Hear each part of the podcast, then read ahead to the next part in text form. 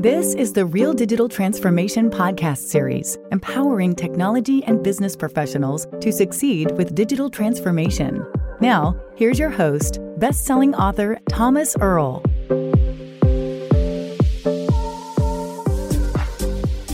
Hi, this is Thomas Erl, and welcome to another episode of the Real Digital Transformation Podcast Series. Today, let's talk about blockchain as it can be utilized within a private digital business. Blockchain has become an important part of the IT landscape. Thanks to its popularization by Bitcoin and other cryptocurrencies, it has become recognized as a powerful means of utilizing cryptography to establish immutable storage. In a blockchain implementation, the immutable storage is provided in a distributed ledger, which is somewhat of a misnomer now that blockchain applications are no longer used only for financial data. In 2019, I authored a mini case study in collaboration with Credly, a leading digital credential provider that many courseware providers use to issue certification badges to their students.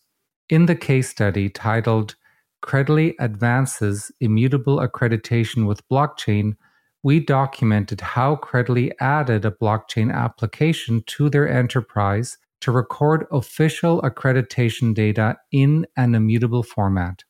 At the time, Jaron Schmidt, Chief Experience Officer at Credly, stated, What we're doing with blockchain right now is really just adding another layer of verification or trust under the digital credentials.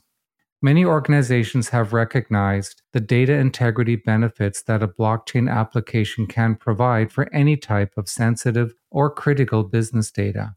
Knowing that you can store records in a repository designed to be immutable is important.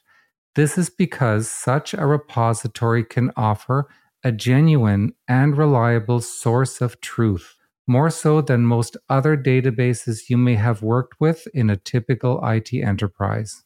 This is crucial, not just for auditing, but also for legal and regulatory purposes, and especially to retain and improve customer confidence in an era where cybersecurity threats are becoming more sophisticated.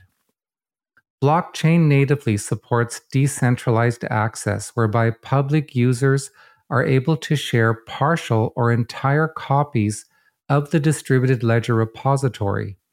If you are bringing a distributed ledger into your IT enterprise for the purpose of introducing internal immutable storage for business data, then you are most likely going to be creating a private blockchain implementation. If your IT enterprise is comprised of distributed applications, relational databases and or monolithic legacy systems, you will notice that a blockchain application will introduce a distinct technology architecture, and its distributed ledger will introduce a fixed and static data structure that is not very query friendly. So, how does it fit into an IT enterprise? There are third party tools that can help bridge the gaps, but out of the box, it is an environment not really designed with broad integration in mind. In controlled IT enterprise environments, the most common consideration is the positioning of the distributed ledger in relation to other repositories. We need to determine what data needs to be recorded in the immutable blockchain storage, where that data comes from, and where else that data will also reside. That last consideration is key because there are often compelling reasons to simply store business data in a distributed ledger redundantly. There are many aspects to building and integrating a private blockchain application that go beyond just its ability to provide immutable storage.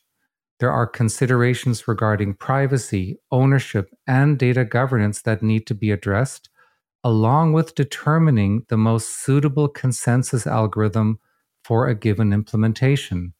None of these important topics are addressed. I won't be talking about any of these particular topics. Our goal with this podcast is to simply point out some basic models that illustrate how we can bring data blocks into an IT enterprise without compromising its existing relational data architecture. A while back, I collaborated with subject matter experts, including Amin Nasirpour, on the development of the Blockchain Architect certification courses.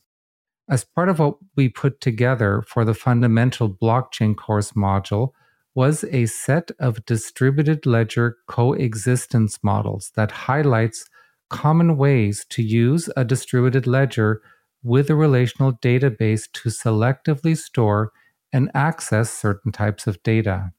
Let's have a look at those models. Partial business data capture. With this model, a portion of the business data heading toward the relational database is also redundantly stored in the distributed ledger. This model is useful for when only a subset of the data is considered sensitive or critical. Full business data capture. Now, with this model, a majority of the business data being placed in a relational database is also redundantly stored in a distributed ledger. If the processing overhead is warranted, most or all of the data in the database can be put into the distributed ledger, although the storage format will likely differ. Log data access capture. With this model, the historical data access log records for a relational database are stored in the distributed ledger. In this case, the data in the immutable storage is intended for security auditing purposes. Partial business data store. So, some business data is stored in a relational database and some is stored in the distributed ledger. With this model, we do not store data redundantly, but we force certain types of data to only exist in immutable storage. Finally, ledger export. With this model, records in a distributed ledger are exported to redundantly reside in a relational database for ease of access. This approach is primarily used to make data residing in a blockchain environment more accessible for reporting purposes. Now, what these models tell us is that despite compatibility concerns, it really is not that hard to make blockchain a part of an IT ecosystem, especially when we accept that often the data stored in the distributed ledger will be redundant with data elsewhere.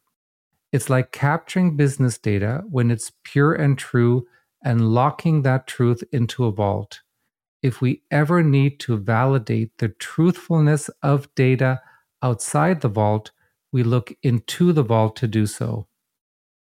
I recently reconnected with Jaron from Credly, and I asked how he would describe blockchain has been living within the Credly IT enterprise. Jaron explained We've positioned blockchain peripherally to our IT enterprise. When our customers need to have their credentials verified against their records in blockchain's immutable distributed ledger, we carry that verification process out on their behalf using a third party query tool. Other than that, it exists as a relatively isolated part of our environment because there really is no need for us to integrate it further. And that sums it up quite well. It's not a matter of forcing a square block into a round hole, it can simply be a matter of placing that block alongside whatever we have and letting it do its job. This is Thomas Erl. Thank you for joining me today. Thank you for listening. Follow Thomas on LinkedIn